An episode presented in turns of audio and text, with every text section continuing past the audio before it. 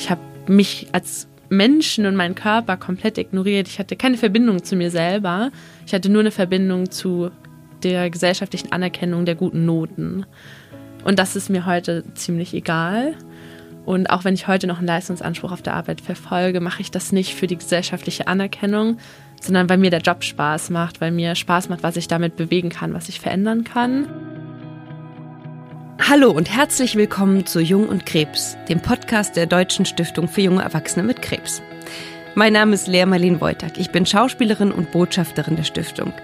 In diesem Podcast spreche ich mit jungen Betroffenen und Expertinnen, die persönlich oder beruflich mit der Erkrankung verbunden sind. Heute begrüße ich bei mir im Studio Mia. Ich freue mich besonders auf den heutigen Austausch zu den unglaublich wichtigen Aspekten rund um das Thema Studium. Mit Mia möchte ich beleuchten, welche Auswirkungen die Diagnose auf den geplanten Studienweg hat und welche Anlaufstellen unterstützen. Kann ich überhaupt weiter studieren und wenn ja, wie sieht das im Idealfall aus? Ja, liebe Mia, schön, dass du da bist und extra den weiten Weg auf dich genommen hast, hier nach Berlin zu kommen. Vielen Dank, dass ich da sein darf. Gerne. Aus Bremen kommst du, hast du gesagt, ne? Ist ja doch eine kleine Reise. Ja, ein bisschen Anreise, so 3,5 Stunden sind schon. Mhm. Ja, aber schön, dass du da bist. Ich würde gerne gleich erstmal beim Anfang anfangen. Also du bist junge Betroffene. Wie war das? Wie alt warst du, als du die Diagnose Krebs bekommen hast? Ich war 23 Jahre, das war 2015 im März und da habe ich die Diagnose bekommen und jetzt bin ich 29, das ist jetzt gute 6 Jahre her. Mhm. Und auf welchem Stand warst du damals? Du hast gerade angefangen zu studieren, richtig? Genau, also ich war im 3. Semester ungefähr und ab da wird es dann irgendwie ein bisschen hakelig. Die Klausurenphase ist mir super schwer gefallen. Ich hatte die ganze Zeit irgendwie Schmerzen und konnte nicht so richtig lernen, aber konnte es nicht so richtig einordnen. Mhm. Genau, war eigentlich so voll in meinem Studentendasein, in meinem Studentenleben und habe fleißig für die Prüfung gelernt und wollte irgendwie rausgehen und Spaß haben. Und mein Körper hat aber immer mehr Einschränkungen gezeigt, die ich nicht einordnen konnte. Was waren das für Einschränkungen? Also es hat angefangen am Anfang mit ganz dollen Schulterschmerzen, die ich überhaupt nicht lokalisieren konnte. War dann beim Orthopäden, der hat mir Kortisonspritzen gegeben, weil er dachte, das wäre eine Kapselentzündung. Und dann war es irgendwie eine Zeit lang okay und dann wieder nicht. Dann war ich bei der Physio und ich habe auch insgesamt Asthma. Und das war in der Zeit irgendwie auch wesentlich schlimmer. Und dann war ich beim Pneumologen und der sagte, ja, es muss halt neu eingestellt werden. Das ist halt so, wenn man älter wird, ganz normal. Und dann habe ich neue Asthma-Medikamente bekommen und dann war es wieder besser. Und dann war das so gegen Ende 2014, dass ich dann nachts irgendwie einfach zusammengebrochen bin, nicht ansprechbar war, nicht kommunizieren konnte und auch wieder diese Schulterschmerzen hatte und es auch überhaupt nicht einschätzen konnte. Also mein inzwischen Mann war eigentlich immer dabei und ich bin wirklich nachts auf Toilette gegangen, bin zusammengebrochen und hat mich wecken müssen und saß irgendwie neben mir. Und genau, das war am Anfang, haben wir dann gesagt, ach ja, vielleicht zu wenig gegessen oder das eine war in der Silvesternacht, da waren wir auch in Berlin tatsächlich über Silvester. Dann dachte ich, naja gut, es war ein aufregender Tag, viele Eindrücke, einfach Erschöpfung, junge Frau, Kreislauf, haben wir uns nicht viel bei gedacht. Und dann ist immer das 3., 4. Mal passiert und dann kamen ganz dolle Magenschmerzen dazu und dann war ich beim Gastroenterologen. Der sagte irgendwie auch, ja, er weiß nicht so recht, da ist eigentlich nichts.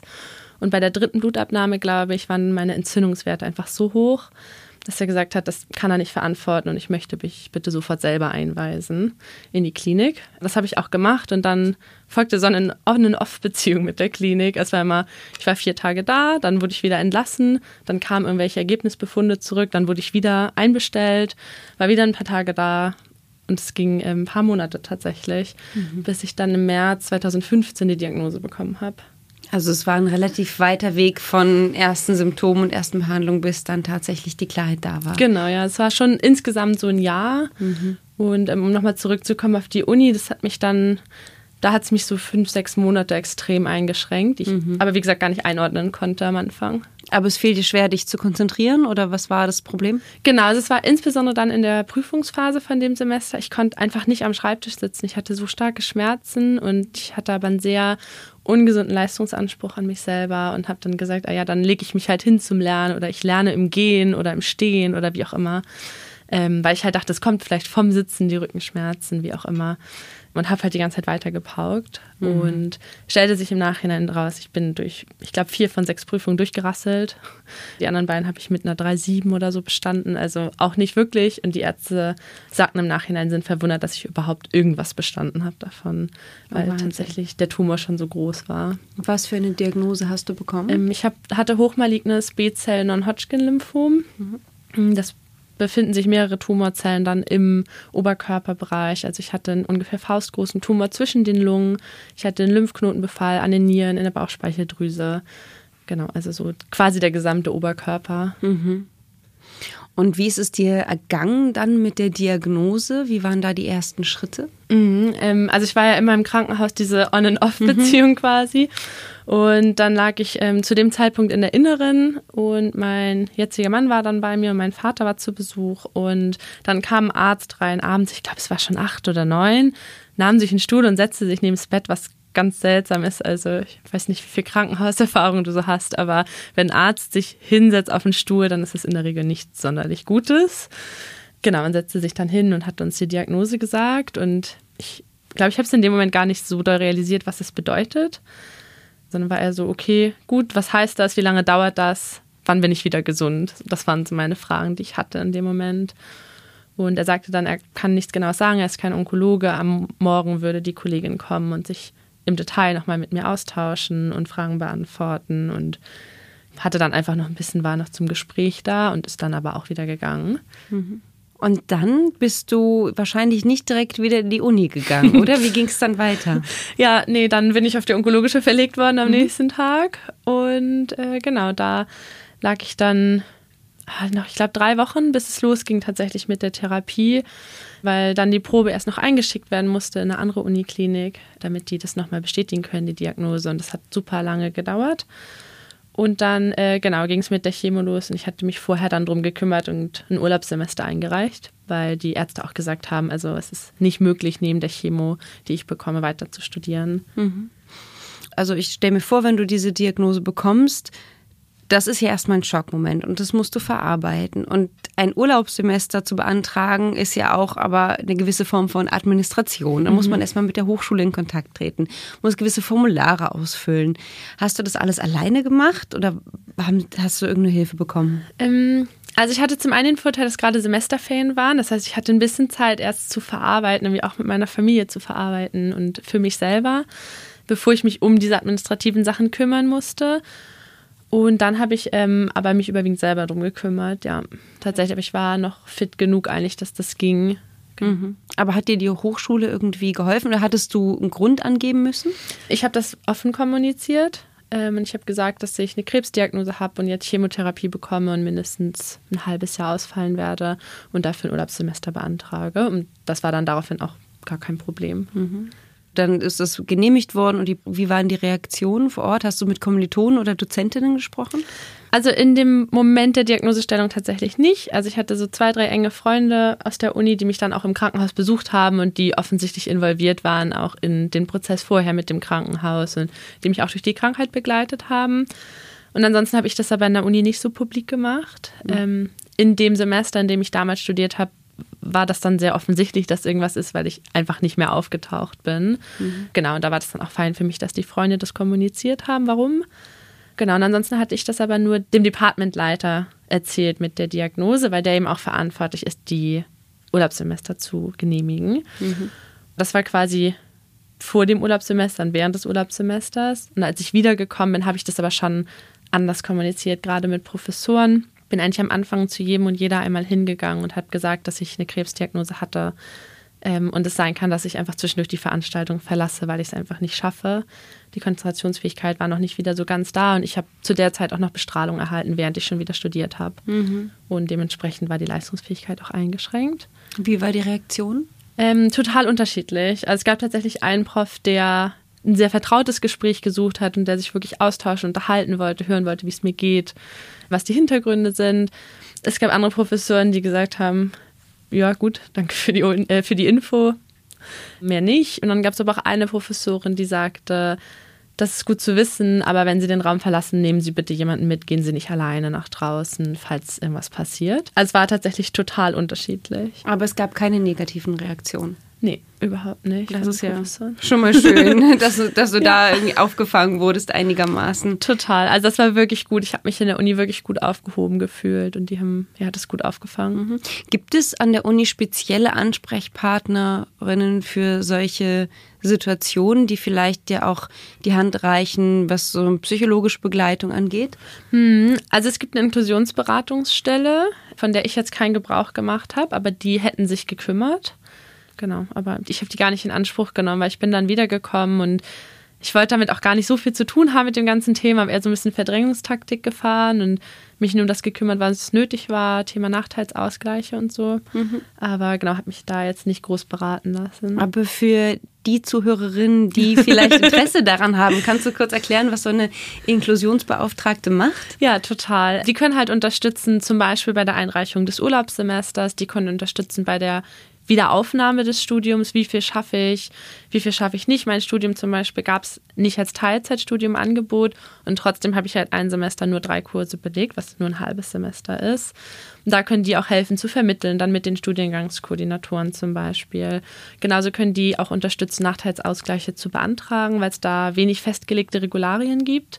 Also man hat einen Anspruch drauf, aber was das dann ist, gibt es nicht festgelegt und da könnt ihr eben auch helfen. Kannst du kurz erklären, was ein Nachteilsausgleich ist? Ja, klar. Also ich habe bei den Prüfungsformen einfach andere Prüfungen gehabt oder ich hatte ähnliche Prüfungen, aber andere Rahmenbedingungen, weil ich gesagt habe, ich kann mich nicht 2 Stunden in einem Raum mit 60 Leuten konzentrieren. Das schaffe ich einfach nicht. Das heißt, dann bräuchte ich die Prüfung nicht schreiben. Und ich habe gesagt, für mich wäre es hilfreich, wenn ich einen eigenen Raum haben könnte, wo ich alleine bin und mehr Zeit habe für die Prüfung, damit ich Pausen machen kann. Also gar nicht, damit ich mehr Zeit zur Bearbeitung habe, sondern ich habe gesagt, ich kann nicht 2 Stunden am Stück mich konzentrieren auf eine Prüfung. Es geht gar nicht. Genau, und hatte dann die Möglichkeit, alleine zu schreiben und hatte 50% mehr Zeit für alle Prüfungen im restlichen Studium. Das war total wertvoll, weil ich wirklich den Stift einfach hinlegen konnte, einmal ans Fenster gehen konnte, durchatmen konnte. Mhm. Genau, also Nachteilsausgleich insgesamt dient einfach dazu, die Beeinträchtigungen, die man durch was auch immer hat, zum Beispiel eine Krebserkrankung, aber auch alles mögliche andere, auszugleichen und eine faire Leistungsprüfung zu erstellen im Vergleich zu Mitstudierenden. Und diesen Ausgleich hattest du bis zum Ende deines Studiums? Ja. Okay, und du hast aber nur ein Semester gefehlt, richtig? Ich habe nur ein Semester ausgesetzt und dann habe ich ein Semester Teilzeit gemacht, weil ich währenddessen noch die Bestrahlung hatte. Und Bestrahlung ist ja immer 5 Tage die Woche. Genau, es dauert dann nicht lange, aber es sind halt 5 Tage die Woche, die man in die Klinik fahren muss. Ja klar, das ist ja auch aufwendig und auch mental, denke ich, eine Herausforderung, oder? Genau, also mental und auch körperlich. Also ich habe die Bestrahlung tatsächlich auch gar nicht so gut vertragen. Ich war unglaublich müde und erschöpft und mir war übel von der Bestrahlung. Genau, also es ist dann schon beeinträchtigend, auch im Alltag. Es ist schwächend und auch dieses ganze Hin und Her zwischen Uni und Klinik und irgendwie die verschiedenen Anspruchsgruppen und dem Körper Ruhe gönnen. Es ist nicht so ganz ohne. In welcher Stadt hast du studiert? In Hamburg habe ich den Bachelor gemacht. Alles klar, und da sind ja die Wege auch nicht unbedingt nur fußläufig, richtig? Ja, total. Ich habe an der HAW studiert, die ist relativ zentrumsnah und war aber in der Uniklinik Eppendorf zur Behandlung. Und das ist schon so eine halbe Stunde mit öffentlichen Verkehrsmitteln.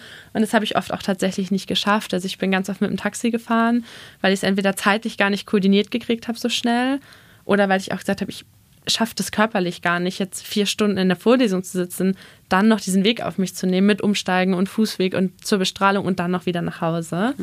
Und habe dann für die Wege häufig ein Taxi genommen und mich dann irgendwie so um die Ecke abholen und absetzen lassen, weil ich dachte, also ich weiß nicht, aber es wirkt halt total komisch, wenn man sich in der Uni abholen lässt mit einem Taxi. Es ist nicht so der Standard und das fand ich so befremdlich und ich habe gedacht, das wirft mehr Fragen auf als alles andere. Genau, hatte mich dann entschieden, immer so um die Ecke mich absetzen und abholen zu lassen. Okay, also so eine gewisse Verschleierungstaktik hast du dann doch gefahren, damit es nicht jeder mitbekommt. Genau, total. Ja. Ich hatte ja schon gesagt, in meinem ursprünglichen Semester, die wussten es logischerweise alle, weil ich einfach nicht mehr da war. Aber in dem dann neuen Semester wissen das, glaube ich, bis heute 2 Personen, mit denen ich auch jetzt noch im Kontakt bin. Das ist ja schon ein paar Jahre her, aber die auch jetzt noch enge Freunde von mir sind. Und genau, allen anderen habe ich das gar nicht erzählt, was aber auch manchmal zu Verwirrung geführt hat. Inwiefern zur Verwirrung? Also ich habe ja am Anfang nur dieses halbe Semester gemacht mit den 3 Modulen und ich hatte für mich immer den Donnerstag als meinen freien Tag, wo ich gesagt habe, ich brauche einfach diesen Tag in der Mitte der Woche nochmal zum Durchatmen, Energie sammeln. Ich kann gar nicht 5 Tage am Stück was Produktives machen. Und dann war es immer so beim Thema Gruppenarbeiten, Terminsuche, man kennt das irgendwie, nie hat jemand Zeit, die Gruppe versucht irgendwie eine gemeinsame Zeit zu finden. Und dann habe ich immer gesagt, nee, Donnerstags kann ich nicht. Und dann hieß es ja, aber du hast doch gar keine Vorlesung, warum kannst du dann nicht? Und ich wollte es dann aber auch irgendwie nicht so als Begründung und als Ausrede nehmen und habe halt einfach immer nur gesagt, ich kann donnerstags nicht. Mhm. Und eine der Mädels, mit denen ich heute auch noch sehr gut befreundet bin, die hat auch immer später gesagt, sie hat das zwar irgendwie akzeptiert, aber sie fand es super merkwürdig und konnte es gar nicht einordnen, warum irgendwer mit, dann war ich 24, donnerstags nie Zeit hat, aber auch nicht sagt, warum nicht. Mhm. Und im Endeffekt, also ich habe halt auf der Couch gelegen und geschlafen, ehrlich gesagt. Das war jetzt auch nicht so spannend. Ja, aber es ist natürlich schwer nachzuvollziehen. Erstmal, ne? Normalerweise sagen die Menschen den Grund, es ist vielleicht auch ein ganz guter Hinweis an alle, die mit Betroffenen zu tun haben. Oder auch, man weiß es ja manchmal nicht, ne? Aber ich kenne es auch, dass es manchmal Gründe gibt, weswegen man etwas einfach nicht sagen möchte. Und dann das zu akzeptieren, fällt oft schwer. Aber das ist vielleicht auch ein guter Hinweis an alle Umgebenden sozusagen, vielleicht dann einfach das zu akzeptieren. Ja, man kennt halt nie die Geschichte dahinter und muss vielleicht auch nicht jede Geschichte kennen, um akzeptieren zu können, dass jemand irgendwelche Bedürfnisse hat, welche das auch sein mögen. Aber da hast du ja relativ früh gelernt, dann auch deine Grenzen zu setzen, richtig? Ja, damals war ich sehr gut darin, ja. Ach so, du hast es verlernt inzwischen. Also ich hatte eben schon gesagt, ich hatte einen sehr ungesunden Leistungsanspruch vor der Krebserkrankung und bin da habe meinen Körper eigentlich nicht wirklich beachtet, habe Signale ignoriert und war wirklich rein leistungsgetrieben. Und es hat sich sehr stark verändert durch die Behandlung und durch das einmal rauskommen und auch dadurch, dass ich dachte, ich hätte das viel früher erkennen können wahrscheinlich oder diagnostizieren lassen können, wenn ich früher zum Arzt gegangen wäre, wenn ich mich drum gekümmert hätte. Mir war meine Leistung einfach wesentlich wichtiger. Das ist bis heute tatsächlich auch geblieben, dass ich viel mehr auf meinen Körper höre. Wenn er Signale sendet, dann gehe ich zum Arzt oder melde mich krank, bleib zu Hause, ruhe mich aus. Aber dieser Leistungsanspruch ist jetzt mit im Zuge der Arbeit wieder viel mehr geworden. Und da merke ich gerade, ich muss wieder mehr darauf achten, meine Grenzen zu ziehen, weil die Leistungsfähigkeit natürlich bis heute noch nicht, also es wird nie wieder das sein, was es vorher war. Das ist so klar, ja. Ja, genau. Es ist einfach Konzentrationsfähigkeit, es ist Belastbarkeit, es ist Resilienz. Also es sind so Themen, die sind einfach schwieriger geworden durch die Vorerkrankung. Das ist ja, also ich meine Chemo, man wird wochenlang mit Gift vollgepumpt, die den Körper ja innerlich zerstören oder Teile des Körpers. Und das ist, glaube ich, ganz logisch, dass da der Körper auch Folgen von hat und Schäden von hat, die man dann auch im Alltag merkt. Und ich habe das Glück, ich bin sehr gesund wieder. Ich kann Vollzeit arbeiten, ich kann meinen eigenen Lebensunterhalt verdienen, ich kann normal am sozialen Leben teilnehmen. Und trotzdem merke ich diese Einschränkung. Mhm. Darf ich fragen, was du machst? Ja, ich bin in der Führungskräfteentwicklungsberatung. Also genau, kümmere mich darum, die Kultur in Unternehmen und die Führung im Unternehmen ein bisschen angenehmer zu gestalten, sodass es zwar Performance-Kulturen sind, aber auf eine gesunde Art und Weise und dass die Menschen sich wohlfühlen, wenn sie zur Arbeit gehen, dass sie ein gutes Erlebnis haben bei der Arbeit. Hat die Erkrankung dir da ein bisschen auch mit reingespielt? Das klingt so ein bisschen so. Ich glaube, dass insgesamt, wenn man sowas in so jungen Jahren erfährt und einmal so komplett rausgezogen wird, man anders zu schätzen weiß oder ich auch anders zu schätzen weiß, überhaupt arbeiten zu können und zu dürfen und dann eben auch den Anspruch habe, was zu machen, was mir wichtig ist und wo ich einen Wert hintersehe. Ich könnte mir nicht vorstellen, irgendwas zu machen, wo ich ja keinen Wert hätte oder das Gefühl hätte, ich kann nichts bewegen. Ich habe irgendwie einen stumpfen Job. Das würde ich, glaube ich, nicht ausführen können, weil es mir nicht wichtig genug wäre, dafür meine Energie aufzubringen. Mhm. Genau, und durch die Erkrankung habe ich da sicher anderen Willen hinter, was zu bewegen. Und wahrscheinlich auch Erfahrungen, die du mit einfließen lassen kannst, oder? Ja, also gerade wenn es so um Abgrenzung geht, um auf sich hören geht. Und das ist ja auch in der Führung, ne? Ich muss ja irgendwie auch ein Gespür für Menschen haben, ein Gespür für Umfelder haben und genau, also auch da ganz klare Grenzen ziehen können, das eine oder andere. Und gerade wenn wir mehr in Richtung Leadership denken, ist es eben auch ganz viel in Richtung Mentor, Sparring, Coaching. Und dafür muss ich irgendwie auch mit mir selber im Reinen sein. Ich muss wissen, wer ich bin und wie ich wirke, um überhaupt andere coachen zu können und denen zu helfen, sich zu finden. Mhm. Ja. Ich würde gerne noch mal kurz zurückspringen zu der Taxi-Geschichte. Du hast gesagt, du hast dir da mit an der Ecke dich abholen lassen, was ich irgendwie eine nette Geschichte finde. Jetzt mal ganz praktisch. Zahlst du was die Krankenkasse? Ja, also bei mir tatsächlich ja. Es kommt ein bisschen drauf an. Also ich war privat versichert zu der Zeit, weil meine Mutter ist Lehrerin und Beamte und dadurch hatte ich das Glück, privat versichert zu sein und hatte nie irgendwelche Schwierigkeiten mit Kostenübernahmen während der Behandlung. Aber auch für gesetzlich Versicherte gibt es einen sogenannten Taxischein, den kann der Arzt oder die Klinik ausfüllen und kann damit bestätigen, dass es notwendig ist, mit dem Taxi zu fahren. Insbesondere während der Chemotherapie ist das eigentlich gang und gäbe, weil öffentliche Verkehrsmittel viel zu gefährlich sind, wegen der Ansteckungsgefahr. Mhm. Genau, also ja, und dann zahlt das die Krankenkasse. Okay, und wie ist es mit BAföG?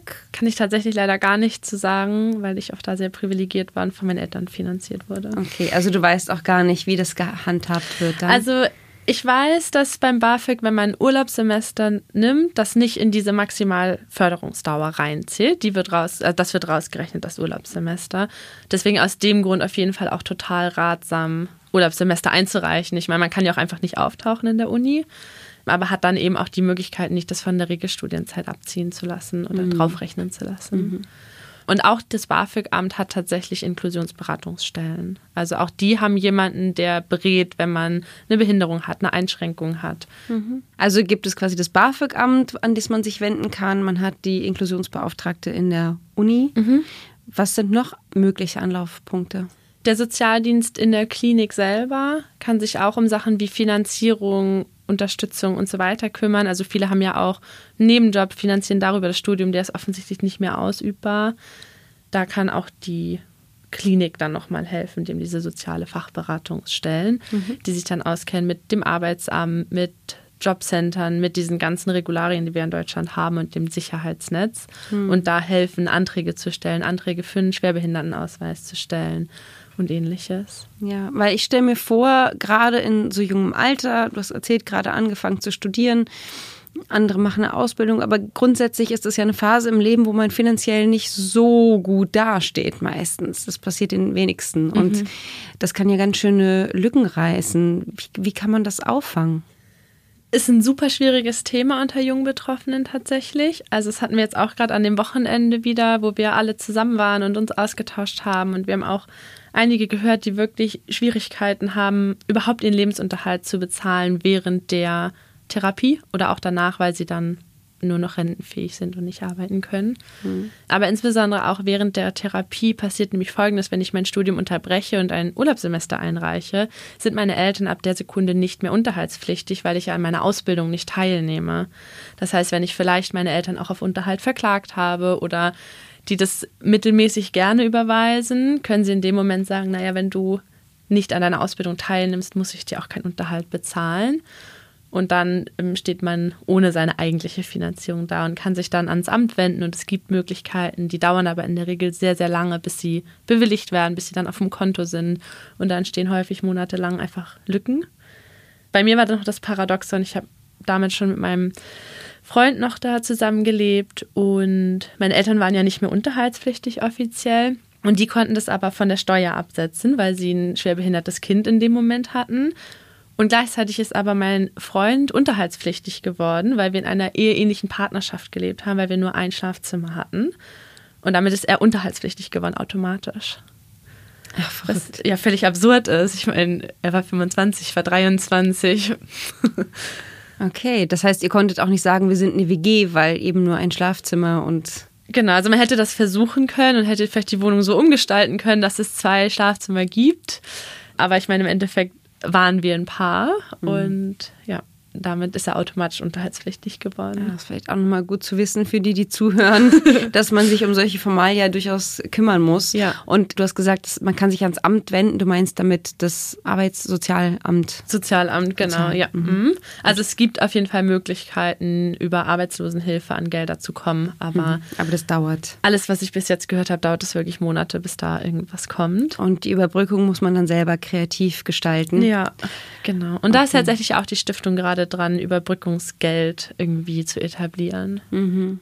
Also das wäre auf jeden Fall eine Lücke, an der man noch arbeiten muss. Ja? Auf jeden Fall, ja. Du hast in Hamburg studiert, hast du gerade gesagt. einige Betroffene, mit denen ich schon gesprochen habe, sind zurück zu ihren Eltern gegangen. Mhm. Bist du auch zurückgegangen? Nein. Nee, ich bin bei meinem Partner geblieben, der inzwischen auch mein Ehemann ist. Und genau, wir haben das zusammen gemacht in Hamburg. Ich war eben auch in der Uniklinik in Hamburg in Behandlung. Und meine Eltern kommen aus Bad Segeberg, Schleswig-Holstein, eine Kleinstadt und da noch von einem Kuhdorf, so nebendran. Da ist die medizinische Versorgung einfach nicht das Gleiche wie in der Großstadt. Und gerade das UKE in Hamburg hat halt eine unglaublich gute Krebsstation, ist weltweit anerkannt. Und es wäre einfach nicht klug gewesen, das nicht in Anspruch zu nehmen. Und gleichzeitig hatte ich auch nicht das Bedürfnis, zu meinen Eltern zurückzuziehen. Mhm. Also. Das stelle ich mir nämlich schwierig vor, da ist man gerade flügge geworden und muss dann zurück. Also ich hatte schon das ein oder andere Gespräch, wo ich so, ja, das war gut und auch nicht so gut gleichzeitig. Ja. Insofern hattest du ja auch ein bisschen Glück, schon einen Partner an deiner Seite zu haben, der das mitträgt. Genau, und das ist auch nicht selbstverständlich. Also ich kenne auch ganz viele, bei denen die Partnerschaft daran sehr schnell zerbrochen ist. Und ist vielleicht auch nachvollziehbar, ne? Man ist irgendwie so in den 20ern und stellt sich vielleicht anderes vor, als seinen Partner, seine Partnerin zu pflegen und sich um sie zu kümmern. Mhm. Hast du viel Hilfe und Pflege von ihm gebraucht? Ja, also gerade gegen Ende. Und ich war tatsächlich dann auch immer mal bei meinen Eltern oder die waren da. Also in der Klinik waren die jeden Tag da und ich bin auch regelmäßig dann dort gewesen. Aber gewohnt habe ich eben weiterhin in Hamburg. Und also gerade gegen Ende habe ich auf jeden Fall viel Unterstützung gebraucht. Wir haben im 3. Stock gewohnt ohne Fahrstuhl. Und ich konnte alleine nicht, also ich konnte allein die Wohnung verlassen, aber ich konnte nicht alleine zurückkommen, weil ich einfach die Treppen nicht geschafft habe alleine. Das heißt, wir mussten seine Termine dann auch so legen, dass ich nach der Therapie, dass er da war und mir hochhelfen konnte. Mhm. Genau, also das war insbesondere gegen Ende, konnte ich einfach nicht mehr viel selbstständig laufen. Also es war so, in der Wohnung war alles fein, in der Klinik war es auch okay, aber alles dazwischen war einfach zu weit. Mhm. Okay. Wir hatten das in einer anderen Folge schon mal, trotzdem würde ich dich auch gerne fragen, wie ist das mit dem Schamgefühl möglicherweise innerhalb der Kommunikation mit Beziehungen, also deinem Partner, deinen Eltern, deinen Kommilitonen, deinen Freunden, gab es da eine Form von Schamgefühl? Also auf jeden Fall, glaube ich, in der Uni. Also wenn wir da so über die Leistungsgesellschaft nochmal nachdenken, es wird halt irgendwie erwartet, dass man gute Leistung bringt, dass man ein Studium zügig durchzieht, dass man nicht so lange darum wabert. Das war auf jeden Fall irgendwie herausfordernd, auch für mich selber, da meine Identität zu finden. Und irgendwie auch für mich damit im Reinen zu sein, dass ich eben sehr lange für meinen Bachelor gebraucht habe, weil ich einfach faktisch gar nicht anwesend war und in Therapie war und so weiter. Und trotzdem hat sich das sehr lange für mich wie sehr verlorene Jahre angefühlt und als müsste ich dem jetzt hinterherlaufen. Und damit verknüpft dann irgendwie auch so ein unangenehmes Gefühl, Kommilitonen das zu erzählen oder das so in Freundeskreisen oder so zu erzählen. Meinen Eltern und meinem Partner gegenüber würde ich nicht sagen, dass es da ein Schamgefühl gab. Eher so ein Beschützerwille, weil es halt, und das wird man auch ganz oft von Betroffenen, die Angehörigen leiden halt extrem mit und häufig noch, ich würde nicht sagen stärker, aber ganz anders als der Betroffene selber, weil ich weiß, wie ich mich fühle, ich weiß, welche Medikamente ich wie vertrage, ich weiß, welche Ängste ich habe, ich weiß, was die Medikamente mit mir machen. Aber mein Umfeld weiß es nur aus der gefilterten Erzählung, die ich preisgebe. Und das, glaube ich, immer so ein bisschen die Sorge, nicht richtig einschätzen zu können. Und dass es in echt vielleicht doch noch ein bisschen schlechter ist. Und genau, also da eher so ein bisschen die Sorge und das Beschützende. Mhm. Und wie geht es dir mit einer Lücke im Lebenslauf? Erzählst du das? Nee, tatsächlich nicht. Also auch das hatten wir am Wochenende gerade. Bewerbungsverfahren, kommuniziere ich das oder nicht? Wie kommuniziere ich das? Ich habe jetzt in Anführungsstrichen das Glück, dass es bei mir im Bachelor war und ich habe meinen Master aber mit einer sehr guten Note abgeschlossen, unter Regelstudienzeit geschafft und deswegen fragt mich keiner nach dem Bachelor und warum ich da so lange gebraucht habe und wenn, dann kann ich es immer so ein bisschen drauf schieben, ja, das war nicht so ganz mein Schwerpunkt, es hat nicht so gut gepasst, ich habe mich irgendwie noch selbst gefunden und das ist gerade in meinem Arbeitsbereich auch absolut in Ordnung und deswegen habe ich das Glück, ich muss mich da nicht so positionieren. Ich würde es aber auch in einem Bewerbungsverfahren tatsächlich nicht erzählen. Warum? Weil es immer die Sorge dafür gibt, dass ich nicht weiß, wie die andere Person das auffasst. Und es gibt so 2 Szenarien und das eine kann sein, total wertschätzend, was für ein Kämpfer man ist, dass man, worüber wir eben auch schon gesprochen haben, viel bewusster sich für die Arbeit entscheidet und eine ganz andere Motivation hat, tatsächlich zu arbeiten, anders priorisieren kann, sein Werteverständnis viel gesicherter hat.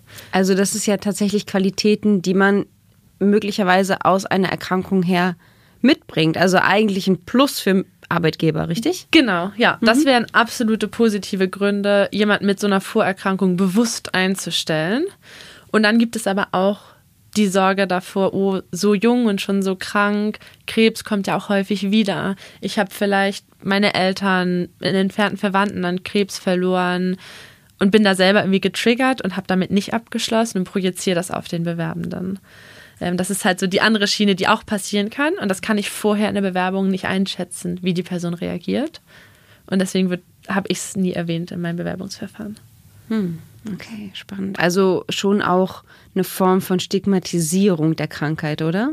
Und die ist gesellschaftlich insgesamt total da. Also wenn man sich mit jemandem unterhält, der nicht so eng damit vertraut ist, kommt eigentlich immer als erstes, oh Gott, Chemo, dann hast du keine Haare mehr und übergibst dich den ganzen Tag. Und es gibt unglaublich viele Chemos, bei denen weder das eine noch das andere passiert. Und es gibt aber auch welche, bei denen ist das so. Und es gibt welche, da ist man jahrelang wirklich noch krank und muss jahrelang Tabletten nehmen, ist 5 bis 10 Jahre dauerhaft in Behandlung und kann zwar am Arbeitsleben teilnehmen, aber ist selbstverständlich eingeschränkt. Und dann gibt es welche, das geht 4, 5 Monate und dann hat man eine gewisse Regenerationsphase und dann geht es einem eigentlich wieder so weit, so gut. Mhm. Das ist total in der Gesellschaft. Es gibt so dieses eine Bild von Krebs, was auch in den Medien, in Filmen, überall immer geprägt wird, was aber tatsächlich nur einen ganz kleinen Ausschnitt der Wahrheit zeigt. Also das heißt viel Unwissen und so ein sehr gefestigtes Narrativ, was es vielleicht gilt, neu zu erzählen. Total, ja. Und auch danach, also nur weil ich wieder Haare habe und am Leben teilnehme, heißt das nicht, dass ich gesund bin. Mhm. Und das ist auch gar nicht angekommen in der Gesellschaft. Ja, ich hatte schon einmal ein Gespräch, wo es darum ging, geheilt, aber nicht gesund. Mhm. Das ist, also jetzt, wenn ich dir gegenüber sitze, man sieht dir überhaupt nichts an, du wirkst total fidel und trotzdem erzählst du, dass du natürlich auch Langzeitfolgen hast. Wie gehst du damit um, wenn du merkst, du kommst hier an deine Grenzen? Schwierig, dadurch, dass ich es ja gerade im Arbeitsleben auch nicht groß erzählt habe bis jetzt, habe ich mir natürlich auch selber keinen Raum geschaffen, das zu kommunizieren. Im Privatleben ist das anders, also so mein privates Umfeld, die meisten wissen das. Und da kann ich dann auch sagen, so ich schaffe das einfach nicht. Da ist ein anderes Verständnis da, aber insgesamt, ja, es ist ganz schwierig und ich glaube, es ist auch ein bisschen Selbstschutz, es gar nicht so genau wissen zu wollen. Und also was mir gut geholfen hat, ich habe ja für den Master dann den Studienort nochmal geändert, bin dann nach Bremen gezogen und habe auch die Ausrichtung ein bisschen mehr geändert, um eben diesen Sinn dahinter zu haben, über den wir schon gesprochen haben vorhin. Also die Sinnhaft oder die Suche nach dem Sinnhaften hat sich auch durch die Erkrankung ergeben, ja? Total, ja, absolut. Mhm. Genau. Und ich habe mir da ein Umfeld erschaffen, das komplett krebsfrei ist. Ich habe mir nicht einen einzigen Arzt in Bremen gesucht. Ich fahre für meine Ärzte bis heute immer nach Hamburg. Ich habe das die erste Zeit niemandem dort erzählt. Also es wussten nur mein Partner und ich. In dieser Blase quasi. Und mir hat das geholfen, mich selbst einmal zu reinigen und zu erkennen, wer bin ich eigentlich ohne die Krankheit. Mhm. Weil in Hamburg wussten das so viele, dass ich mich auch schnell drauf ausruhen konnte und sagen konnte, nee, schaffe ich nicht. Und dann war manchmal die Frage, schaffe ich das nicht oder will ich es vielleicht in echt nicht, aber traue mich in unserer Gesellschaft nicht, das zu kommunizieren. Und habe dann einfach eine bequeme Ausrede. Mhm. Und deswegen habe ich da für mich so ein Umfeld geschaffen, komplett ohne die Erkrankung, um wirklich einmal zu gucken, was hängt mit dem Krebs zusammen und was bin vielleicht auch einfach ich. Mhm. Und das hat mir total gut getan. Das fand ich wahnsinnig wertvoll. Und es war für mich ein sehr guter Weg. Und ich bin jetzt aber auch an einem Punkt, wo ich sage, okay, ich weiß jetzt, wer ich bin und ich weiß, was die Erkrankung ist und ich weiß, wo ich es vielleicht auch einfach nicht rausfinden kann. Mhm. Bin ich oft krank, weil ich vorher krank bin oder weil ich einfach vielleicht insgesamt ein schlechtes Immunsystem habe, was es ja auch gibt. Klar, also hat dir die räumliche Distanz geholfen, auch eine persönliche Distanz zu bekommen. Mhm. Total. Also in Hamburg die ganzen Wege, die Wohnung, die Umgebung, es war sehr belastet davon und auch für meinen Partner, für den es auch wirklich schwer war. Und es hat uns beiden unglaublich gut getan, das hinter uns zu lassen und uns davon zu lösen. Mhm. Hattest du während deines Studiums gewisse Routinen oder einen Ablauf oder Dinge, die dir geholfen haben im alltäglichen Umgang? Also ich hatte diesen freien Donnerstag, der wirklich wertvoll war. Und ich habe sonst einfach wirklich versucht, mehr auf meinen Körper zu achten. Und wenn ich dann was nicht gelernt habe für eine Prüfung, dann habe ich es halt einfach nicht gelernt und habe mich darin geübt, nicht immer überall die 1 schreiben zu müssen. Und ich glaube, auch das hängt so ein bisschen mit diesem anderen Verständnis für den Sinn zusammen. Was habe ich davon, wenn ich jetzt zwar Einsen schreibe, aber mein Körper einfach auf ist danach? Mhm. Genau, also so Routinen weiß ich nicht genau, abgesehen von dem Donnerstag, aber ich glaube einfach so ein anderes Herangehen an das Studium selbst. Du hast erzählt, du hast den starken Leistungsanspruch. Der ist aber immer noch da, aber irgendwie verändert oder wie? Also ich glaube, insgesamt so ein Leistungsanspruch entsteht nicht über Nacht. Der ist einfach frühkindlich geprägt, der ist in einem drin. Das ist so das eigene Motiv. Und es ist ja auch ein Wert, den man irgendwie vertritt. Und deswegen ist der auch nicht über Nacht dann weg. Aber ich glaube, was du auch gerade sagtest, dass der Blick darauf ist einfach anders.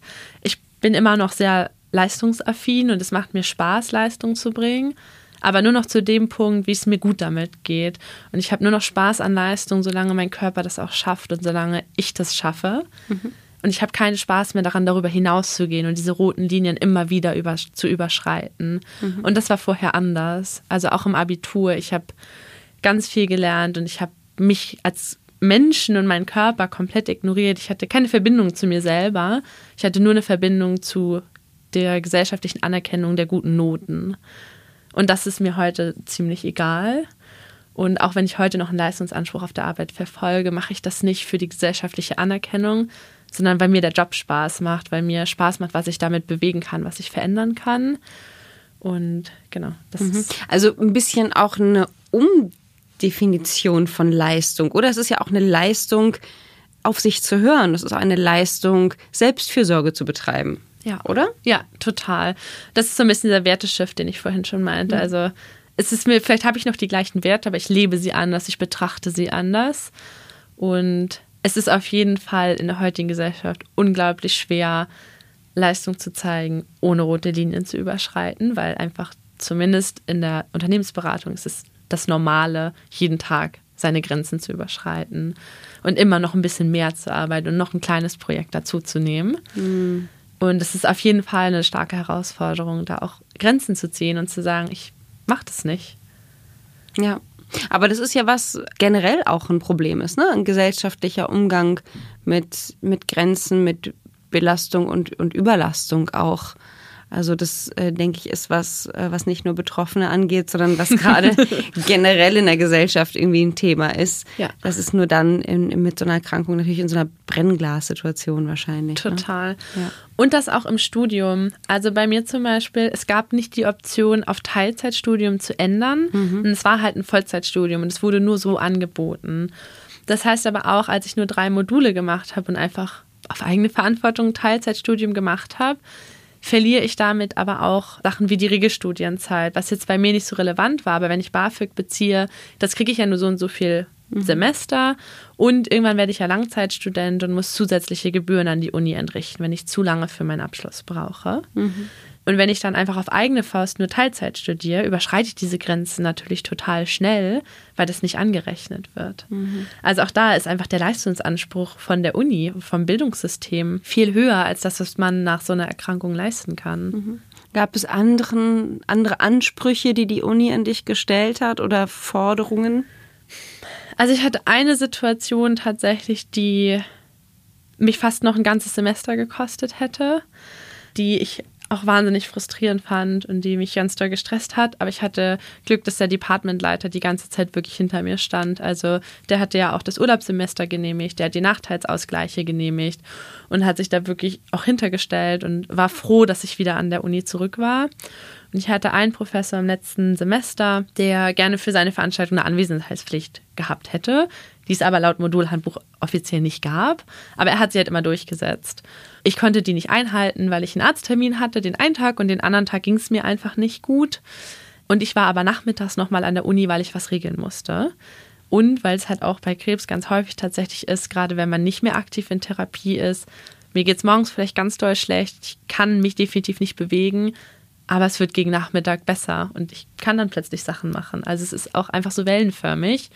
Und ich bin dann also nachmittags an die Uni gefahren und da hat er mich gesehen und hat daraus geschlossen, dass er mein ärztliches Attest für den Vormittag nicht anerkennt, weil ich ja offensichtlich hätte in die Uni gehen können. Wusste er von deiner Erkrankung? Ja, wusste er. Und genau, seine Reaktion daraufhin war, dass er mich jetzt durchfallen lässt und ich das Modul nächstes Semester nochmal machen kann. Und ich habe dann mehrfach das Gespräch gesucht und habe gesagt, dass ich verstehen kann, dass es aus seiner Sicht wirklich so aussieht, als hätte ich einfach geschwänzt. Gleichzeitig möchte ich nochmal auf meine Krankheit verweisen und dass es einfach wellenförmig ist, dass ich ihm auch gerne einen Attest vorlegen kann, was das sagt. Habe ich auch gemacht, hat er auch abgelehnt, das Attest. Und dann habe ich auch gesagt, und außerdem steht im Modulhandbuch auch nichts von der Anwesenheitspflicht, die gibt es offiziell nicht. Und da hat er gesagt, ja, er würde das schon seit vielen Semestern so machen und das seien nur Ausreden, um das nicht wiederholen zu müssen. Und da bin ich zu besagten Departmentsleiter gegangen und zur studentischen Vertretung und habe gesagt, das kann nicht sein, dass ich jetzt ein Semester dranhängen muss, wo ich ja schon ein Jahr Verlust habe wegen der Krankheit, wegen etwas, was ich gar nicht getan habe im Endeffekt. Also ich habe ja nicht abgeschrieben oder gespickt oder irgendwas. Und da hat der Departmentleiter tatsächlich eine sehr deutliche E-Mail an den Prof geschrieben, mit mir auch in CC, und hat gesagt, also quasi, was ihm einfallen würde, dass die froh sein können, dass ich überhaupt noch in der Lage bin zu studieren und dass er bitte sich wünscht, davon abzusehen, mir Steine in den Weg zu legen. Und außerdem es diese Anwesenheitspflicht nicht gibt. Und daraufhin hatte sich das Thema dann erledigt. Mhm. Also genau. Hast du das zu spüren bekommen dann im weiteren Verlauf? Tatsächlich nicht, und das hat mich auch überrascht. Also auch bei der AbsolventInnenfeier hat er mir gratuliert, hat mich verabschiedet, war total positiv, hat Smalltalk gemacht. Also dann ist er tatsächlich gut damit umgegangen. Es hat mich auch überrascht, aber positiv. Genau, ich glaube, das ist aber auch nochmal ein Tipp für die Zuhörenden. Die Departmentleiter, die Studiengangsleiter sind ganz wichtige Schlüsselfunktionen, die eben auch nochmal helfen können. Also wenn man sich traut, mit denen wirklich offen kommunizieren. Ich habe so viel Verständnis erfahren, ich habe so viel Gunst wurde mir entgegengebracht, dass es sich wirklich gelohnt hat, das zu kommunizieren. Mhm. Also Verbündete sind ein wichtiger Baustein für diesen Weg. Ja, gerade in den Zentralfunktionen, also die auch irgendwie eine Entscheidungsgewalt haben, die einen wirklich unterstützen können. Mhm. Ja. Naja, und es ist ja auch eine mentale Unterstützung, wenn du weißt, jemand räumt dir den Weg frei, wenn es gerade mal nicht geht. Ja. Mhm. Absolut, ja. Und der irgendwie auch gemeinsam Wege findet, das Studium zu Ende zu bringen und nicht sagt, ja, aber unser Handbuch sagt das und das und das, Pech gehabt, sondern wirklich dann auch gemeinsam schaut, hey, und wie können wir das so umsetzen, dass es für dich möglich wird, zu studieren? Mhm. Ja. Ich hatte zum Beispiel auch ein Angebot als Nachteilsausgleich, statt, ich hatte jetzt ja den eigenen Raum und 50% mehr Zeit, und ich hatte aber auch das Angebot, ich brauche gar nicht in die Uni kommen, ich brauche nicht an den Vorlesungen teilnehmen, ich kriege pro Modul, pro Semester ein Thema und schreibe eine Hausarbeit. Alleine für mich zu Hause in meinem eigenen Tempo. Und habe dann das ganze Semester Zeit und gebe quasi am Ende 6 Hausarbeiten ab. Mhm. Ich habe mich dagegen entschieden, weil ich gesagt habe, ich brauche auch wieder soziale Interaktion. Ich will zurück in den Alltag. Ich will ein normales Studentenleben führen, so wie es irgendwie geht. Mhm. Aber ich kann mir vorstellen, dass das für andere Betroffene eine Möglichkeit ist, dann eine Hausarbeit pro Semester zu schreiben und zumindest ein bisschen was fertig zu bekommen. Mhm. Also es gibt, wenn man das kommuniziert, viele Varianten, wie man auf die eigene Situation das anpassen kann. Total. Das ist bei unserem Bildungssystem ja insgesamt. Es gibt für Nachteilsausgleiche keine festen Richtlinien. Mhm. Die Bildungsinstitute sind dazu angehalten, Nachteilsausgleiche anzubieten. Aber es gibt nirgends eine Liste, wie die auszusehen haben. Und das liegt immer in der Hand des Betroffenen und desjenigen, der das nachher genehmigt. Mhm. Wobei man da auch Glück haben muss, oder? Ja, also genau. Und da kann aber auch die Inklusionsberatungsstelle zum Beispiel helfen, sowas auszuarbeiten, zu begründen, warum es welchen Nachteilsausgleich gibt. Da können die Ärzte nochmal einen Attest schreiben, und dann haben die Bildungsstellen tatsächlich nicht viel Handhabe. Mhm. Hattest du während des Semesters, du hast gerade erzählt, du hast an Seminaren und Vorlesungen teilgenommen, gab es da für dich Rückzugsräume oder irgendwelche Dinge, die dir geholfen hätten? Rückzugsräume hätten geholfen. Genau, es gab tatsächlich keine Möglichkeit für mich, einfach nur mit mir zu sein. Also es gibt Räume zum Stillen, es gibt Räume für Gebete, es gibt solche Rückzugsorte, die aber nur für bestimmte Personengruppen zugänglich sind. Und ich bin eben in keine der Personengruppen gefallen und hatte damit keine Möglichkeit, einfach mal die Vorlesung zu verlassen und mich irgendwohin zurückzuziehen. Und das hätte mir tatsächlich geholfen, ja. Ich könnte mir vorstellen, so einfach mal sich hinzulegen, ohne irgendwie im Gang zu sitzen und wieder neuen Eindrücken ausgeliefert zu sein. Ja, okay. Also auch da gibt es noch Handlungsbedarf. Ja. Du bist ja auch sehr aktiv in der Stiftung. Kannst du kurz erzählen, was du jetzt alles ehrenamtlich gerade machst? Ja, also ich bin in der Stiftung insgesamt aktiv und darüber ja auch hier an dem Podcast oder Teil des Podcasts geworden. Das ist auf jeden Fall eine Sache, mit den 3 aus der Stiftung zusammenzuschauen, was steht an, wo kann ich mit meinen Erfahrungen irgendwie unterstützen. Dann bin ich auch in dem jungen Krebsportal als Tandempartnerin für meine Diagnose, also für Non-Hodgkin-Lymphom, aber auch für Studium und Krebs gelistet und unterstützt da eben aktiv Betroffene, die konkrete Fragestellungen haben, die zum Beispiel auch beim Studium dann sich fragen, und wie komme ich an so einen Nachteilsausgleich? Genau, da könnte man sich dann auch im Tandem mit mir nochmal austauschen. Und dann mache ich noch gemeinsam mit Anna zusammen den Treffpunkt Weser-Ems. Und das zieht quasi das ganze Gebiet um Bremen, Oldenburg und die ganzen Dörfer drumherum quasi mit ein. Und wir schaffen Angebote für junge Betroffene, die sich austauschen wollen, die andere Betroffene kennenlernen wollen, die ja irgendwie Möglichkeiten suchen, Erfahrungen zu tauschen. Und wir reden gar nicht die ganze Zeit über unsere Erkrankung oder über Therapien oder so. Aber es hilft manchmal einfach, so stillschweigendes Verständnis zu haben. Man muss sich nicht erklären. Jeder hat das irgendwie durchgemacht und man muss nicht jeden Kommentar erklären. Das kann sehr, sehr hilfreich sein. Dann machen wir noch ganz viel Öffentlichkeitsarbeit auch in dem Raum. Also wir waren neulich auf der Pflegefachtagung der Onkologie in Oldenburg und haben da uns einfach mal vorgestellt und haben aber auch unsere Schwierigkeiten vorgestellt, dass es eben so wenig Angebot gibt für junge Erwachsene, weil immer noch Krebs ist irgendwie entweder Kleinkind oder alter Erwachsener quasi, also im höheren Alter. Und dazwischen ist das schlecht betreut tatsächlich. Und da sind einfach viele Themen wie der Haarverlust, das ist was anderes mit 20 als mit 80. Fruchtbarkeit ist mit 20 ein anderes Thema als mit 60. Genau, und all solche Themen. Und da versuchen wir wirklich auch viel Öffentlichkeitsarbeit zu machen, die Ärzte und das Pflegepersonal zu sensibilisieren und Möglichkeiten, Räume zu schaffen, sich auszutauschen. Das heißt, du exponierst dich ja schon auf eine Weise. Hast du Angst, dass das öffentlich wird? Ich glaube, bis jetzt bin ich so irgendwie in meiner Bubble sichtbar, aber nicht nach außen. Und ich hatte aber vorhin auch schon angedeutet, dass ich jetzt so an einem Punkt bin, wo ich sage, ich weiß, wer ich bin mit Krankheit und ohne Krankheit. Und ich bin jetzt auch an einem Punkt, wo ich bereit bin, das öffentlich zu kommunizieren. Auch weil ich glaube, dass das so wichtig ist tatsächlich für andere Betroffene, dass gerade die schon ein bisschen länger raus sind und gut gefestigt sind und sich wohler damit fühlen, einfach diese Öffentlichkeitsarbeit machen und dafür sorgen, dass es eben in der Gesellschaft nicht mehr so stigmatisiert wird, dass ich mich traue, im Bewerbungsverfahren zu sagen, ja, ich war 3 Jahre krank, aber mir geht es jetzt gut und ich habe Lust zu arbeiten und ich bringe ganz tolle Qualitäten mit. Mhm. Und genau, das finde ich so wertvoll, dass ich da tatsächlich keine Angst mehr habe, und das auch gerne mache und ja. Deswegen ja. Auch gerne an die Öffentlichkeit gehe damit. Das finde ich einen ganz wichtigen Aspekt auch zu sehen. Das ist natürlich keine schöne Sache, wenn das passiert, wenn diese Diagnose gestellt wird. Nichtsdestotrotz erzählst du ja die ganze Zeit auch immer wieder, dass du viel gelernt hast, dass du viel über dich gelernt hast, dass es positive Aspekte gibt, die dir auf deinem Lebensweg jetzt helfen. Und das finde ich immer wieder wichtig zu betonen und auch den potenziellen Arbeitgebern und anderen auch mitzugeben, dass es eben nicht nur Nachteile gibt daraus. Ne? Ja. Genau, da hatten wir tatsächlich auch jetzt bei dem Jahrestreffen der Stiftung total spannende Gespräche zu und das ist auch eines der Themen, wo wir gesagt haben, da müssen wir noch mal ran, da müssen wir mehr Arbeit reinstecken, das Wissen zugänglich zu machen, welche Qualitäten man dann auch wirklich mitbringt, die andere vielleicht gar nicht die Chance hatten zu erlernen, weil sie kein so ein Erlebnis hatten und das ist ja auch total fein und das ist schön für die. Und gleichzeitig glaube ich wirklich, dass man auch an so einer Erkrankung ganz viel Positives mit rausnehmen kann. Mhm. Man wächst mit seinen Herausforderungen. Ja. Das ist immer wieder, ja. Gab es für dich Erfahrungen, dass Anlaufstellen oder Menschen, die dir eigentlich hätten Unterstützung anbieten müssen, dass die überfordert waren oder dass du nicht die Hilfe bekommen hast, die du oft hast? Also tatsächlich im Bereich der Psychoonkologie finde ich das bis heute unglaublich schwierig und es gab ein Angebot im Krankenhaus und da kam ein Psychoonkologe in mein Zimmer geschneit, völlig unangekündigt und sagte, so jetzt unterhalten wir uns mal darüber, wie es Ihnen geht, während meine Zimmernachbarin daneben lag und ich völlig überrumpelt war und das fand ich überhaupt nicht hilfreich. Das war auch kein strukturierter Prozess, der kam halt alle paar Wochen einfach mal so reingeschneit und wollte mit mir darüber reden, wie es mir geht.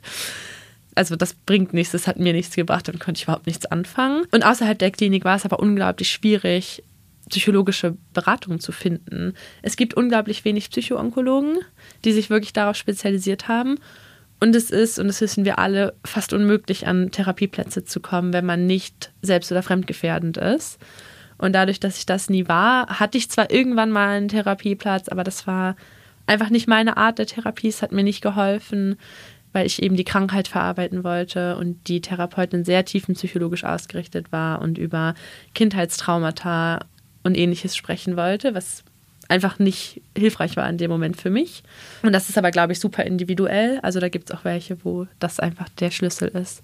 Mhm. Also tatsächlich die Psychoonkologie. Ich habe bis heute nicht die Möglichkeit gefunden, an einen Platz zu kommen. Mhm. Und habe aber bis heute, auch wenn ich sage, dass es mir jetzt gut geht damit und ich das ganz gut verarbeitet habe, ganz viele Punkte, die ich auch noch nicht bearbeiten konnte und wo ich einfach Unterstützung mir wünschen würde, daran arbeiten zu können. Also da braucht es einfach noch mehr Möglichkeiten und Angebote. Ja. Mhm. Das sind halt wirklich extreme Erlebnisse mit Anfang 20. Also ich weiß nicht, aus meinem Umfeld hat sich mit Anfang 20 keiner Gedanken darüber gemacht, ob er in seinem Leben jemals irgendwann Kinder haben möchte und was er dann jetzt dafür tun muss. Mhm. Das war halt eher so das befreite Studentenleben, so, ach ja, komme ich heute nicht, komme ich morgen. Und dann plötzlich sich mit solchen Themen auseinanderzusetzen und das, also wenn man engagierter Betroffene ist, ist es auch so ein kleines Medizinstudium tatsächlich, so eine Erkrankung. Also das denke ich immer wieder im Umgang mit Betroffenen. Wir wissen alle unglaublich viel über Medikamente, Wechselwirkungen, Wirksamkeiten von Wirkstoffen und Ähnliches, weil wir halt einfach so viel damit konfrontiert waren und das einfach unser Lebensinhalt war für eine lange Zeit oder für viele ja auch ist. Und ja, also man wächst daran und es ist aber irgendwie auch, muss ich das alles wissen? Mhm. Aber würdest du sagen, es hat dir geholfen, so stark informiert zu sein? Oder gibt es auch die Möglichkeit zu sagen, ich lasse die Ärzte entscheiden und kümmere mich nur halb drum? Total. Also das gibt es auch. Man ist nicht verpflichtet, sich darum zu kümmern. Aber gerade mit jungen Betroffenen erlebe ich das immer wieder, dass wir ein ganz großes Interesse haben, zu verstehen, was mit dem Körper passiert.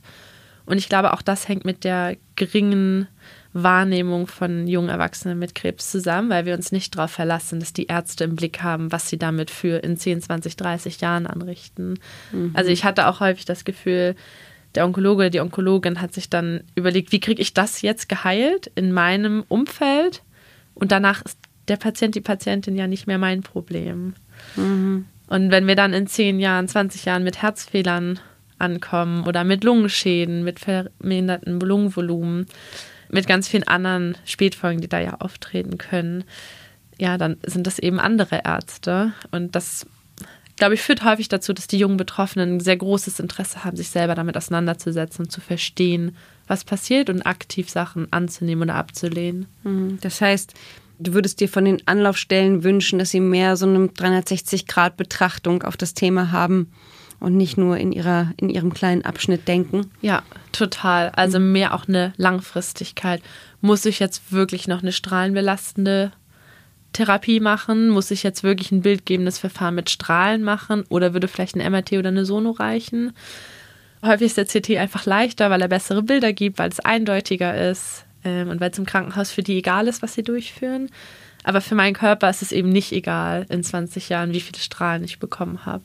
Mhm. Und genau da ein bisschen mehr das Auge für zu haben, muss ich das Herz einer 20-Jährigen bestrahlen oder kann ich vielleicht versuchen abzuwarten oder anders zu bestrahlen? Kann ich vielleicht nochmal drüber nachdenken, ob es eine andere Möglichkeit gibt? Mhm. Kann es auch daran liegen, die Altersspanne zwischen 20 und 40, sage ich mal, ist ja nicht so häufig betroffen wie Ältere.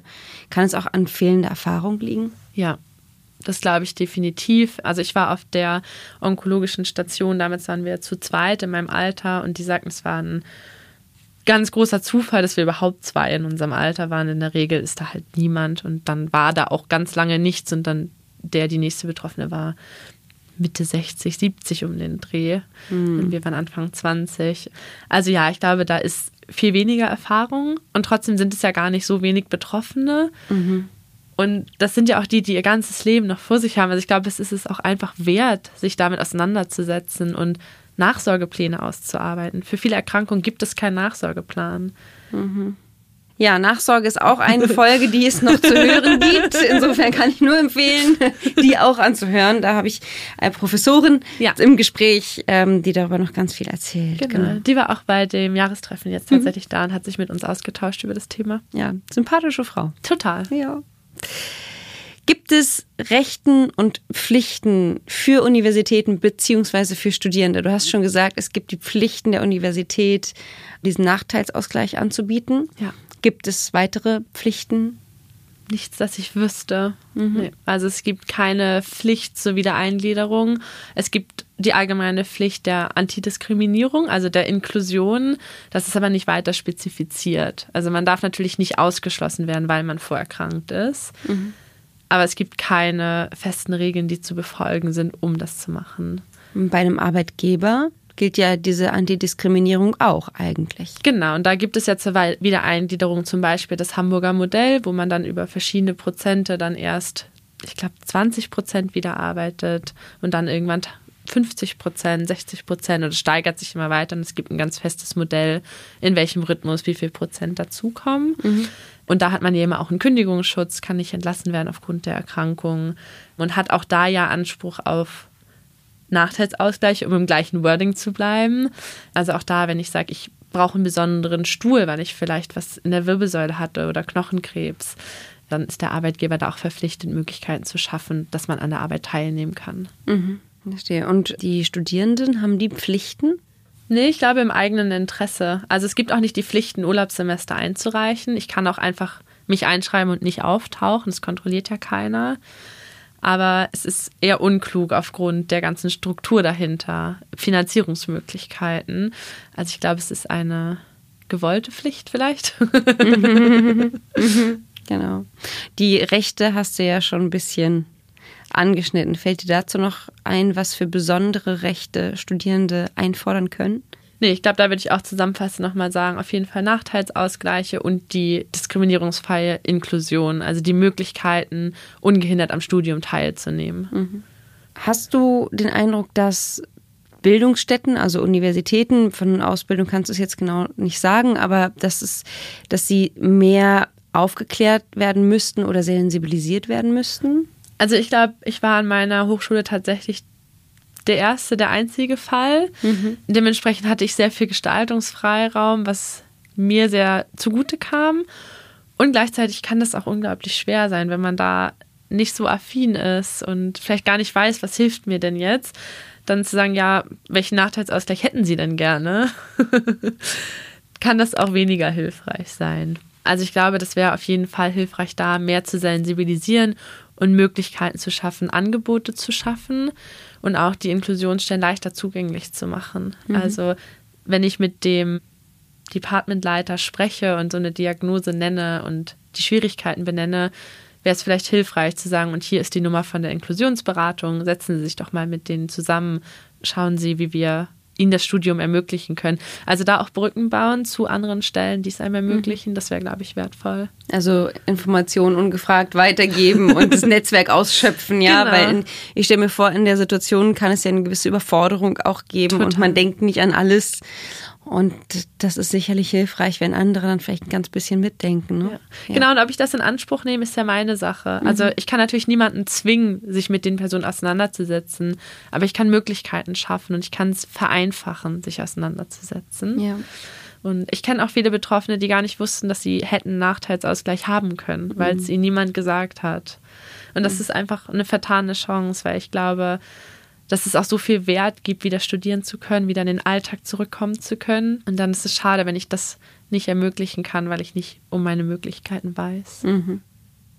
Finanzielle Absicherung haben wir ja schon ein bisschen drüber geredet. Fällt dir dazu noch was ein, was man vielleicht, was du jetzt nicht persönlich erfahren hast, aber was man dazu noch sagen könnte? Ich glaube tatsächlich, der frühzeitige Austausch mit den entsprechenden Behörden und Beratungsstellen kann die Überbrückungszeit mindern und gleichzeitig glaube ich, da muss noch ganz viel getan werden von politischer Seite, vom Sozialsystem. Es kann einfach nicht angehen, dass jemand mit 22, 23 erkrankt, sein ganzes Leben nur Rente bezieht und natürlich noch nicht viel eingezahlt hat und sein ganzes Leben quasi am Existenzminimum lebt, weil die Person erkrankt ist. Das kann nicht Sinn des sozialen Systems sein, wie wir es hier leben. Und ich finde, es schafft keine fairen Chancen auf ein gleichberechtigtes Leben. Genau, da vielleicht eher nochmal so ein Appell, da unbedingt ranzugehen. Also ein Appell an Politik, ja, an Verbände, sich damit auseinanderzusetzen. Und für die Betroffenen können wir vielleicht mitgeben, die Stiftung ist ein guter Anlaufpunkt. Auf jeden Fall, genau. Ja. Ich habe manchmal Probleme mit dem Durchblick von Versicherungen. Es gibt einen riesigen Versicherungsdschungel und ich bin froh, dass ich meine Beraterin dafür habe. Wie hast du das geklärt, diesen ganzen auch administrativen Teil mit dem Thema Versicherung? Also dadurch, dass ich ja im Studium noch unter 25 war, war ich da komplett über meine Eltern abgesichert und versichert und hatte den großen Luxus, mich nicht darum kümmern zu müssen in dem Moment. Insgesamt ist es sicher ratsam, frühzeitig an eine Berufsunfähigkeit zu denken, bevor man erkrankt, die dann nämlich in meinem Fall zum Beispiel auch gegriffen hätte, weil meine Eltern ja nicht mehr unterhaltspflichtig waren und ich hätte durchaus dann Anspruch auf Berufsunfähigkeitsversicherung gehabt. Das heißt, an alle Berufsunfähigkeit abschließen, so früh es geht. Bei der Geburt des Kindes quasi. Ja, also das wäre nett gewesen und würde sicher für viele auch diese Überbrückungszeiten einfach erleichtern, ja. Erleichtern, genau. Und ansonsten habe ich aber auch den Luxus, dass mein Schwager das beruflich macht und ich da sehr gut versorgt bin. Alles klar. Das heißt aber, du hast gesagt, du warst unter 25. Ab 25 sieht es wahrscheinlich anders aus. Man ist dann nicht mehr über die Eltern abgesichert, ja? Ja, ab 25 ist in der Regel nicht mehr Eltern versichert. Das heißt, man muss sich selber damit auseinandersetzen, was die gesetzliche Krankenkasse abdeckt oder allgemein die eigene Versicherung, was sie abdeckt, was sie nicht abdeckt. Es gibt ja immer Zusatzleistungen. Thema Perücke ist bei einer Privatversicherung komplett anders als bei einer gesetzlichen Versicherung und auch bei den gesetzlichen gibt es einfach Unterschiede. Da hängt ganz viel Administratives hinter, wie man so eine Perücke als Beispiel nur genehmigt bekommen kann, wie teuer die sein darf, wie viel man zuzahlen kann. Da gibt es auch Anlaufstellen in der Klinik tatsächlich, also da gibt es die Sozialberatungsstellen der Klinik, die können bei sowas unterstützen, auch bei Versicherungsthemen, insbesondere bei Krankenversicherungen, aber eben nur solange man stationär aufgenommen ist. Das heißt, es ist ratsam, einen Schwager zu haben, der sich damit auskennt oder andere Personen. Ich weiß, dass es auch genug gute Versicherungsmakler gibt, an die man sich wahrscheinlich wenden kann im Notfall. Ja. Genau. Oder vielleicht auch den Mut haben, auf das soziale Umfeld zurückzugreifen und einfach um Hilfe zu bitten, Freunde zu bitten, bei der Krankenversicherung anzurufen, die Eltern zu bitten, wenn das möglich ist. Also genau, bei mir haben meine Eltern das einfach alles übernommen. Also da war ja auch administrative Arbeit. Aber ich hatte eben das Glück, dass die das alles für mich gemacht haben. Hast du Freunde und Umfeld um Hilfe bitten müssen? Also mein Partner ja auf jeden Fall, darüber haben wir schon gesprochen. Der war sehr involviert in den ganzen Prozess und hat sich sehr viel aufopfern müssen, dürfen, hat's getan. Genau, und ansonsten, also ich habe um Rücksicht bitten müssen, wenn man sich getroffen hat. Ich hatte auch Besuch trotzdem zu der Zeit auch von Freunden aus Süddeutschland. Dann sind das natürlich nicht die Wochenenden, wie es vorher war. Man ist die ganze Zeit unterwegs, läuft 10 Stunden durch die Stadt und geht abends noch essen und feiern. Sondern es ist eher so, hey, cool, dass du da bist. Willst du dich zu mir auf die Couch setzen? Und wir können nachher mal eine Stunde spazieren gehen. Also genau, da auf Verständnis hoffen. Und aber auch da, ich habe bis jetzt immer nur positive Erfahrungen gemacht, wenn ich von der Erkrankung erzählt habe oder um Unterstützung gebeten habe. Hast du eine besonders schöne oder prägende oder besonders in Erinnerung bleibende Erinnerung aus dem Studium? Ich habe mir 2 Sachen dazu überlegt. Und zwar einmal ist es nochmal zum Studium auch selber. Da gab es ein Pflichtpraktikum bei mir, was im Ausland durchgeführt werden musste, weil es ein internationaler Studiengang war. Ich war nicht in der Lage dazu, im Ausland ein halbes Jahr ein Praktikum zu machen und habe mich auch nicht sicher genug gefühlt mit ärztlicher Versorgung und so weiter. Und ich bin bis heute tatsächlich unglaublich dankbar, dass ich das in Deutschland gemacht habe. Und ich war in Süddeutschland, habe ein total tolles Praktikum erlebt, was mich sehr, sehr geprägt hat, was mich auch beruflich in die Richtung geprägt hat, wo ich jetzt arbeite und war tatsächlich auch in der Führungskräfteentwicklung. Und genau, das hat mich so bereichert und ich bin so froh, dass ich die Möglichkeit hatte, es nicht im Ausland machen zu müssen. Genau, also das sind so diese positiven Seiten, die Krankheit auch mitbringt. Weil auch die Möglichkeit hatte ich nur, weil ich eben gesagt habe, ich kann das Land nicht verlassen für ein halbes Jahr, es geht nicht. Und das andere ist tatsächlich, den Rückhalt zu spüren von Freunden und vom sozialen Umfeld. Ich wurde ganz viel in der Klinik besucht. Ich habe tatsächlich teilweise Kalender geführt, wer mich wann besucht und wie ich alle in einen Tag koordinieren kann, weil ich einfach so viele nette Menschen hatte, die Zeit mit mir verbringen wollten, die mich unterstützen wollten, die Langeweile überbrücken wollten, die mich ablenken wollten. Und das war einfach total schön zu spüren, dass die Freundschaften nicht nur unibezogen sind, sondern wirklich auch echte Freundschaften sind. Und davon zehre ich tatsächlich auch bis heute, die Möglichkeit, Freundschaften auch anders einzuschätzen und zu priorisieren, wem schenke ich wie viel Zeit. Mhm. Das glaube ich. So, liebe Mia, wir müssen noch ein paar Do's und Don'ts sammeln. Wir müssen nicht, wir wollen noch ein paar Do's und Don'ts. Das ist ja, habe ich mir so angewöhnt, in dieser Podcast-Reihe nochmal ein paar Takeaways sozusagen am Ende zusammenzusammeln. Die Do's und Don'ts zum Thema Studium und Krebserkrankung. Jetzt müssen wir mal kurz überlegen, was fällt uns denn da ein? Also ich glaube, das erste Do ist auf jeden Fall, sich mit Nachteilsausgleichen auseinanderzusetzen. Es kann so viele Möglichkeiten schaffen, wieder normal teilnehmen zu dürfen am Studium. Und es lohnt sich total, sich da Gedanken zu machen, sich beraten zu lassen und das in Anspruch zu nehmen, die Möglichkeit. Mhm. Mir würde einfallen von dem, was du erzählt hast, Verbündete suchen. Mhm. Also sei es im sozialen Umfeld wie auch im Ausbildungsumfeld. Total. Ja, die einen unterstützen und nur möglicherweise auch Entscheidungen dann treffen. Ja, die für einen einstehen, die, du hast vorhin so schön gesagt, die einem die Wege bereiten, die den Stein zur Seite rollen für einen. Das ist sehr, sehr wertvoll. Ja. Noch ein Du? Mm. Ich fand deinen Donnerstag gut. Ich glaube, dass es sehr wichtig ist, vielleicht auch jenseits von einer schweren Erkrankung immer zu gucken, was braucht mein Körper? Natürlich, Erkrankung ist immer, wie schon gesagt, Brennglas-Situation, wo es besonders deutlich wird. Aber wenn das so gesagt, du konntest es nicht, aber du hast dir das auch genommen und du hast das auch nicht verargumentiert, sondern einfach gesagt, das geht jetzt nicht. Punkt. Keine Diskussion. Das ist, finde ich, eine sehr starke Eigenschaft, dass du das so gemacht hast. Und ich glaube, das ist ein ganz toller Tipp vielleicht auch, sich das zu nehmen und dazu einzustehen, oder? Ja, total. Auf seinen Körper zu hören und wirklich auch realistisch zu schauen, was kann ich leisten. Ja. Ich glaube, es ist ganz schnell der Tatendrang da. Ich will zurück in mein altes Leben. Ich will das hinter mir lassen. Ich will nicht krank sein. Aber vielleicht auch einfach bewusst zu sagen, und ich nehme mir jetzt dafür diesen Donnerstag und ich höre auf mich und sich das auch einfach rauszunehmen. Ja, und auch nicht zu rechtfertigen, wenn Leute das in Frage stellen. Ne? Ja. Sicherlich nicht leicht, stelle ich mir vor.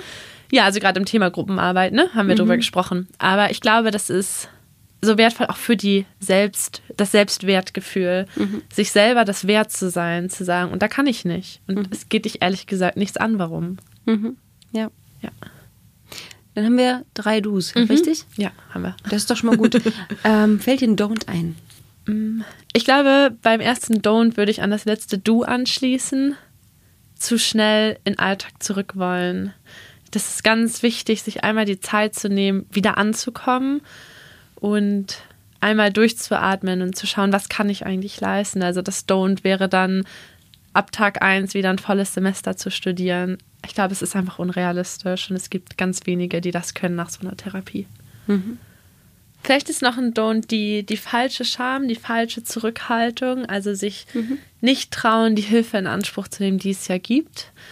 Und sich da irgendwie selber einzuschränken, weil man zu schambehaftet ist oder sich denkt so, oh Gott, was denken die dann alle von mir? Ja, ich finde die Story toll von dem, also die Story ist nicht toll, aber deine Reaktion finde ich toll auf den Professor, der dir da sagen wollte, nee, du fällst jetzt durch. Mhm. Ich kann mir vorstellen, dass es ja schon ein ziemlicher Kampf ist, dann sich eben zum Vorsitzenden da, ne, wie hieß der? Departmentleiter. Ja, genau. Zu dem zu gehen oder auch zu der Studienhilfe zu gehen und zu sagen, hier, ich soll durchfallen und ich sehe das nicht ein und ich stehe jetzt für mich ein. Mhm. Also vielleicht wäre ein Don't, zu früh nachzugeben und sich zu schnell einschüchtern zu lassen von Menschen, die einem im Weg stehen und da auf sein Recht zu pochen, was ich mit Sicherheit richtig schwer ist. Ja.